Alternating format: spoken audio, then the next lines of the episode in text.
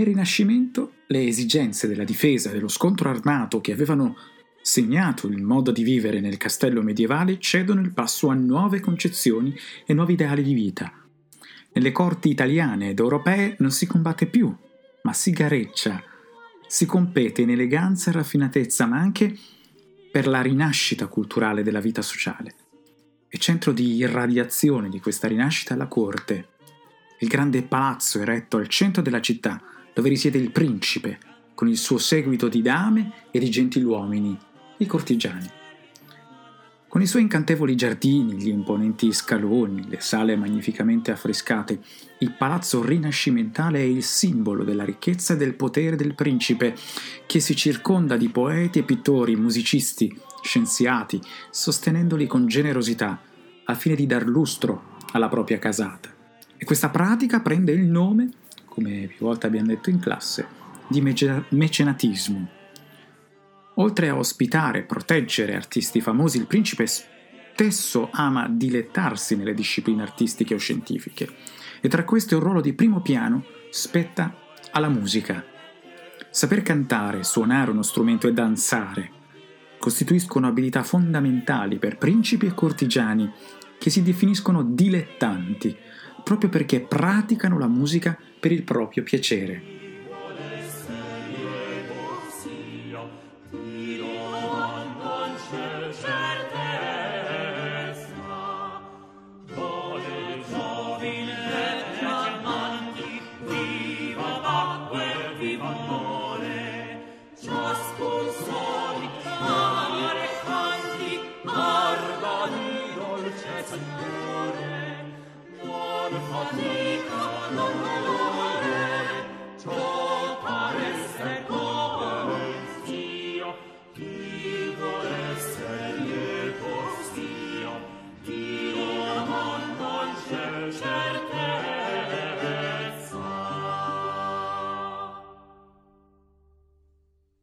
Nella raffinata vita delle corti, far musica diventa un vero e proprio gioco di società nel quale principi, dame e gentiluomini esprimono la propria abilità e cultura.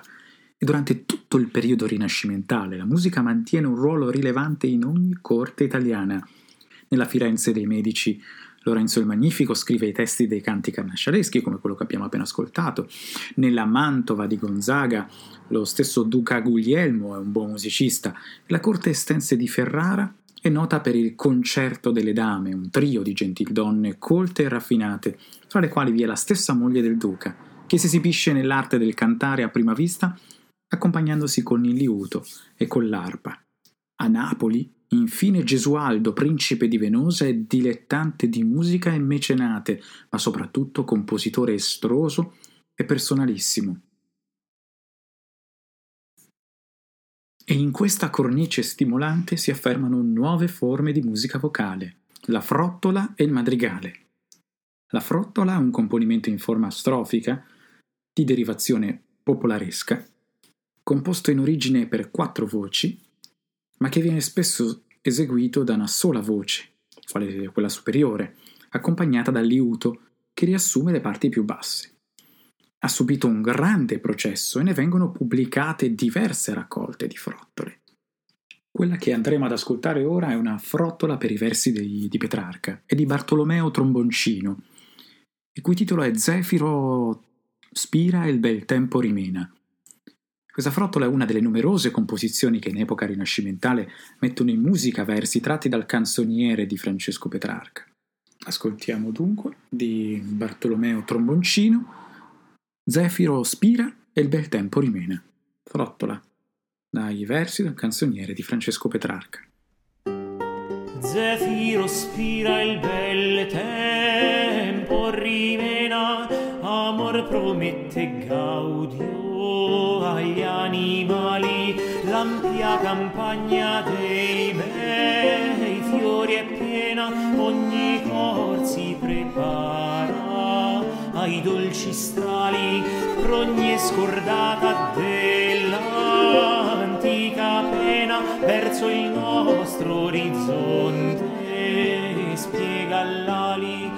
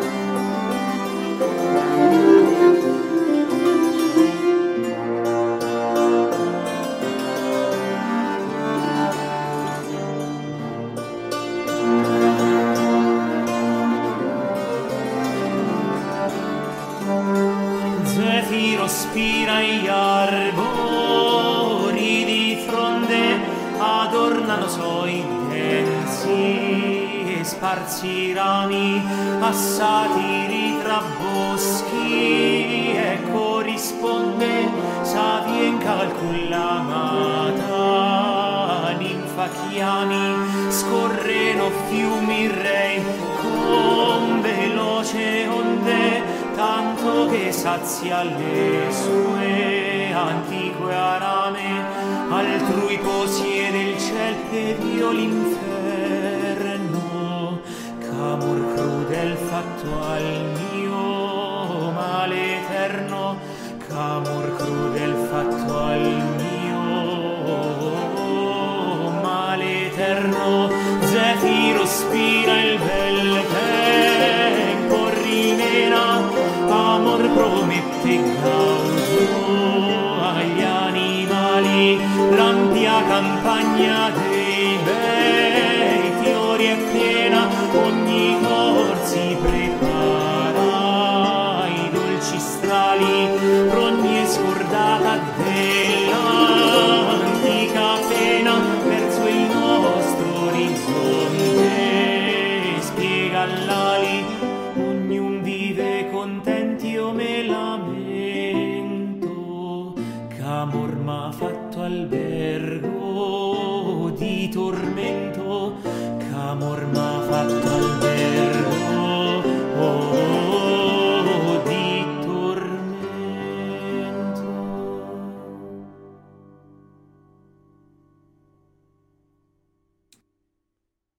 madrigale invece è una composizione molto complessa e fin dalle origini è destinato a una ristretta cerchia di intenditori.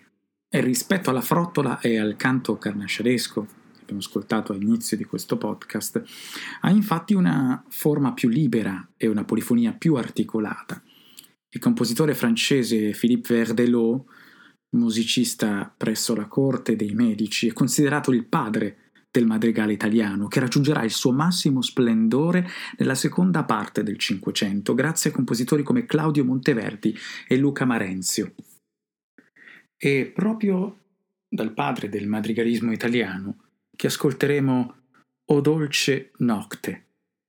Di questo madrigale Verdelot mette in musica i versi di Niccolò Machiavelli per la commedia La Mandragola, capolavoro del Cinquecento. E in questo brano le quattro voci, pur disegnando ciascuna la propria melodia, si muovono ritmicamente in un modo pressoché identico. Il testo dice O dolce notte, o sante ore notturne e quiete, che disiosi amanti accompagnate, in voi s'aduna tante letizie, onde voi siete sole cagion di far l'alme beate.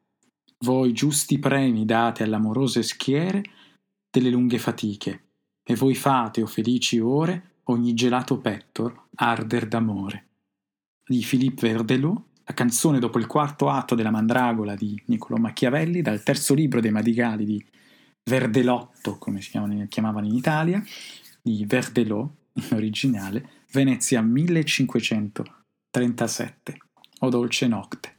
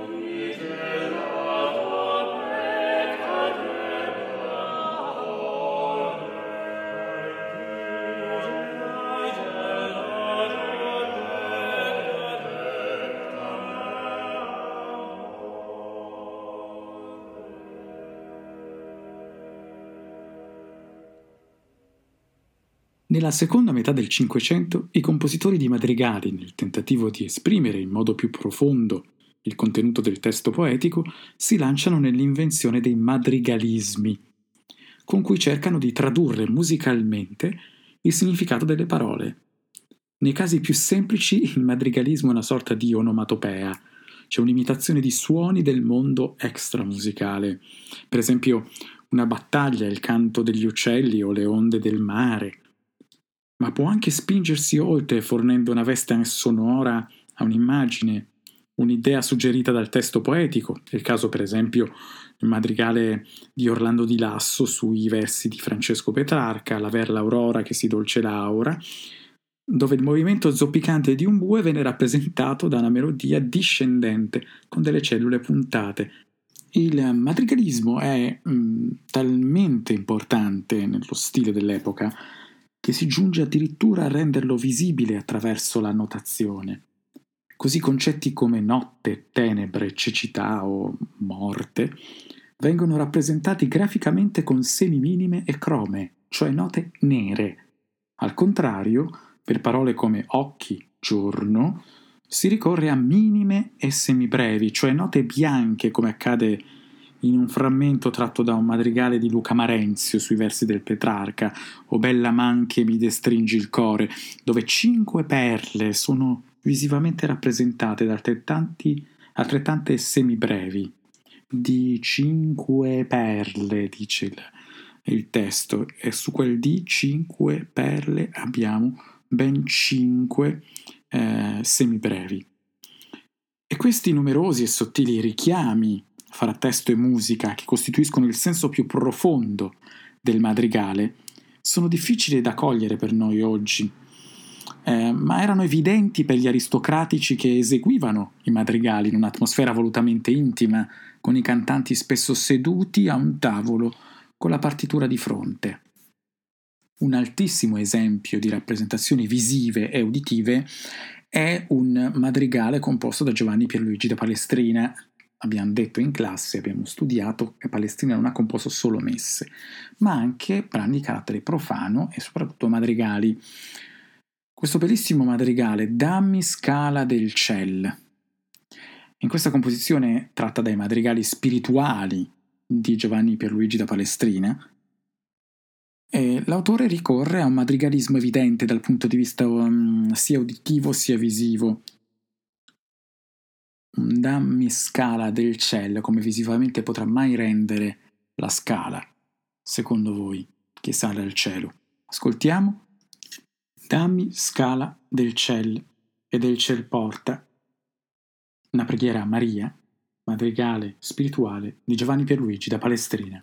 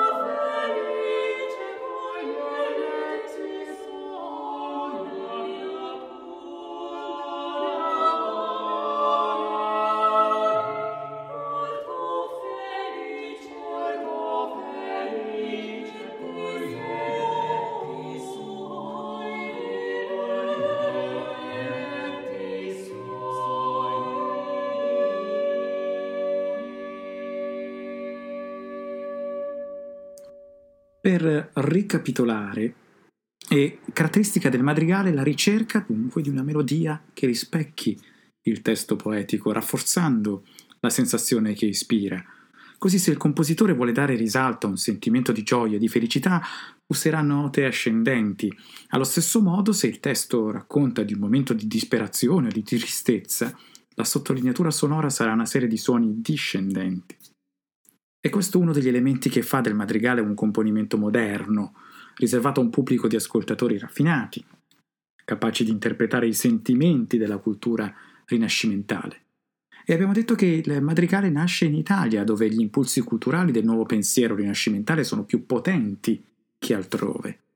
E molti compositori del Rinascimento si cimentano nella composizione di madrigali, molti li abbiamo nominati e ascoltati principali, e, e raccolte di cui si stampano um, copie che superano i confini dei paesi d'origine, diffondendo la fama dei loro autori. Luca Marenzio, Gesualdo da Venosa, Claudio Monteverdi, che studieremo poi, che rappresentano un'eccellenza insuperata del, del madrigale. Ci soffermiamo su Luca Marenzio, che nasce nel 1553 a Coccaglio, vicino a Brescia, e da bambino è cantore nella cattedrale proprio di Brescia. E appena sedicenne si trasferisce alla corte dei Gonzaga a Mantova, mentre all'età di 21 anni va a Roma, dove presta servizio presso il cardinale Luigi d'Este. Segue il cardinale nei suoi viaggi a Venezia, a Firenze, a Padova, a Ferrara. E grazie alle conoscenze che instaura a Ferrara, ha la possibilità di comporre madrigali su testi di illustri poeti come Ludovico Ariosto o Torquato Tasso e nel 1586 il cardinale d'Este muore e per, Marien- per Marenzio cominciano una serie di problemi economici, non trova più impiego stabile presso altri nobili e le commissioni si fanno più rare, finché non torna a Roma ed entra al servizio del cardinale Aldo Brandini. Nell'intento di aiutarlo, il cardinale manda Marenzio in Polonia come maestro di cappella presso il re Sigismondo III la trasferta è dolorosa per il compositore. La fatica non è coronata dal successo e solo dopo quattro anni riesce a rientrare a Roma, dove muore nell'agosto del 1599. Quindi nasce nel 1553. Dopo una vita al servizio dei cardinali d'Este ad Orbandini, poi mandato in Polonia, muore tornando a Roma nel 1599. Marenzio è una delle personalità musicali più significative della fine del Cinquecento. La sua fama è indissolubilmente legata a quella del madrigale, forma di cui è ritenuto un maestro e che occupa gran parte della sua produzione musicale. Egli non è um, un ricercatore di novità come lo sarà Monteverdi. Usa gli elementi caratteristici del madrigale, ma lo fa con un talento uh, praticamente insuperato. Già in giovane età pubblica alcune sue composizioni in antologie con altri importanti autori. All'epoca infatti si diffonde la stampa di raccolte di brani musicali, sia strumentali sia vocali. Questa pratica aiuta enormemente la diffusione del pensiero musicale, anche, come dicevamo prima, al di là dei confini di una nazione, e Luca Marenzio raggiunge la notorietà internazionale proprio grazie alle sue pubblicazioni. Era un abilissimo contrappuntista, e possiede Marenzio un gusto squisito per la polifonia riesce a fondere i risultati dello stile fiammingo della scuola franco-famminga che abbiamo già studiato con quello italiano. Marenzio è guidato da un gusto per la semplicità che gli permette di evitare troppi ornamenti tipici del genere o dell'epoca e che appesantiscono la declamazione del testo. Nelle sue composizioni la musica predomina sul testo, caricandole di una um, forte espressività. E ascoltiamo dal secondo libro dei madrigali a cinque voci Strider faceva le zampogne a Laura. Il brano è scritto dal compositore in quella mm, che oggi chiamiamo la chiave di Do. Nelle prime tredici battute Marenzio evoca il suono di una cornamusa, facendo eseguire alla voce più bassa un tipico accompagnamento di bordone, è uno dei più semplici procedimenti polifonici in cui la nota grave ripetuta sostiene la melodia principale, il bordone. Il tempo ternario, di derivazione popolare, ispira leggerezza, quasi un ritmo di danza, e nella seconda parte Marenzio descrive con grazia il tenero amore fra i pastorelli Filli e la ninfa Nerea, tra il pastore Filli e la ninfa Nerea. E progressivamente il ritmo si fa più vivace nel rispondersi delle voci, con un effetto di vitalità soprattutto verso la fine del brano, quando uccellini festosi escono dalle siepi a levar del sole. Dal secondo libro dei madrigali a cinque voci, Strider faceva le zampogne a Laura di Luca Marenzio, 1581. Strider faceva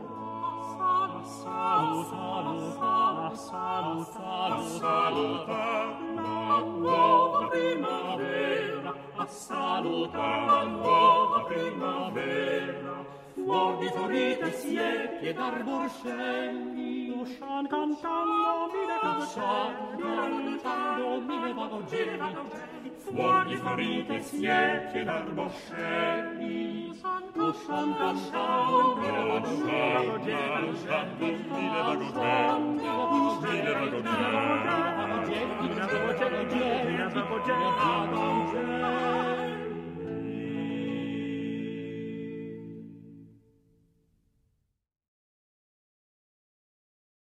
Tra le musiche che allietano la vita della corte, quelle destinate alla danza svolgono un ruolo centrale. L'eleganza della vita di corte si esprime infatti anche nei balli, e l'Italia del Cinquecento è ormai maestra incomparabile di danze e di belle maniere. Dame e gentiluomini avvolti in abiti sontuosi e pesanti imparano a muoversi con grazia ed eleganza, seguendo le indicazioni dei maestri di danza che perfezionano e sviluppano nuovi passi, nuove figure, nuove coreografie. Per lungo tempo la pavana è la danza aristocratica per eccellenza e trionfa in tutte le corti italiane ed europee. Si tratta di una sorta di passeggiata cerimoniale alla quale è affidata l'apertura di ogni ballo di corte e può persino accompagnare l'ingresso della sposa in chiesa. E all'incedere solenne e austero della pavana segue l'agile vivacità della gagliarda, adatta a far bei trotti salti, dice un manuale, salti leggiadri, artificiosi fioretti, velocissimi rivolgimenti, eseguiti dal ballerino intorno alla dama in un incessante e pressante corteggiamento. Altre danze poi rivelano la loro origine popolare, oltre a quella della pavana e della gagliarda, che sono prettamente danze di corte. Come origine popolare abbiamo l'allemanda, che esige dei passi più pesanti e movenze più energiche, la moresca, che si balla alla fine delle feste mascherate, la corrente, pantomima del corteggiamento, oppure il branle, anch'esso a volte di carattere mm, imitativo, per esempio il branle dei cavalli o il branle delle lavandaglie. Ascoltiamo ora una Pavane les Card e la Roche Galliard. Sono, è un brano appunto composto da una pavana, d'autore anonimo, eh, da una pavana seguita come d'uso da una gagliarda.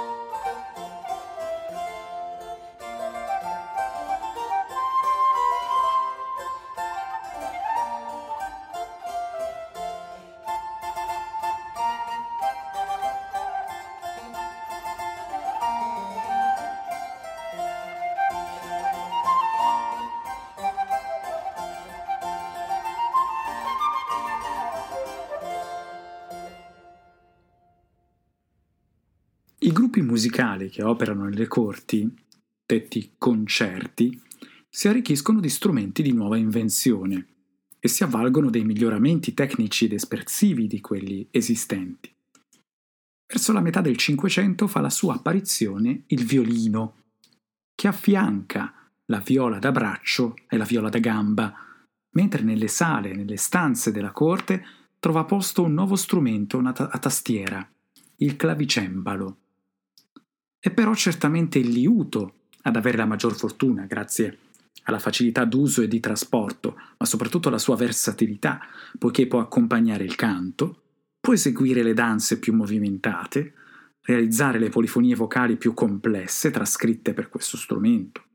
E sempre più frequentemente, infatti, le composizioni vocali polifoniche alla moda vengono trascritte per uno o più strumenti, anche per permettere l'esecuzione ai musicisti dilettanti. Compaiono inoltre numerose raccolte di musiche per danza destinate ad essere suonate e non più solo ballate, e vengono scritte partiture originali che arricchiscono il repertorio di liutisti, cembalisti e suonatori di strumenti ad arco e a fiato. Ascoltiamo ora Tant que vivrai, finché avrò vita, che dovenia per la pronuncia poco esatta francese, di Desermisi, è un brano polifonico dall'andamento lento e tranquillo, dal carattere dolce e intimo, nel quale le voci si muovono con lo stesso ritmo, mantenendo intatta la comprensione delle parole. Ve lo farò ascoltare prima nella versione musicale, vocale, a quattro voci e successivamente nella trascrizione per liuto, che abbiamo detto essere il, lo strumento principe del, uh, del Rinascimento. A voi tant que vivrai, finché avrò um, vita, di Claudin de Sermissy. Oh.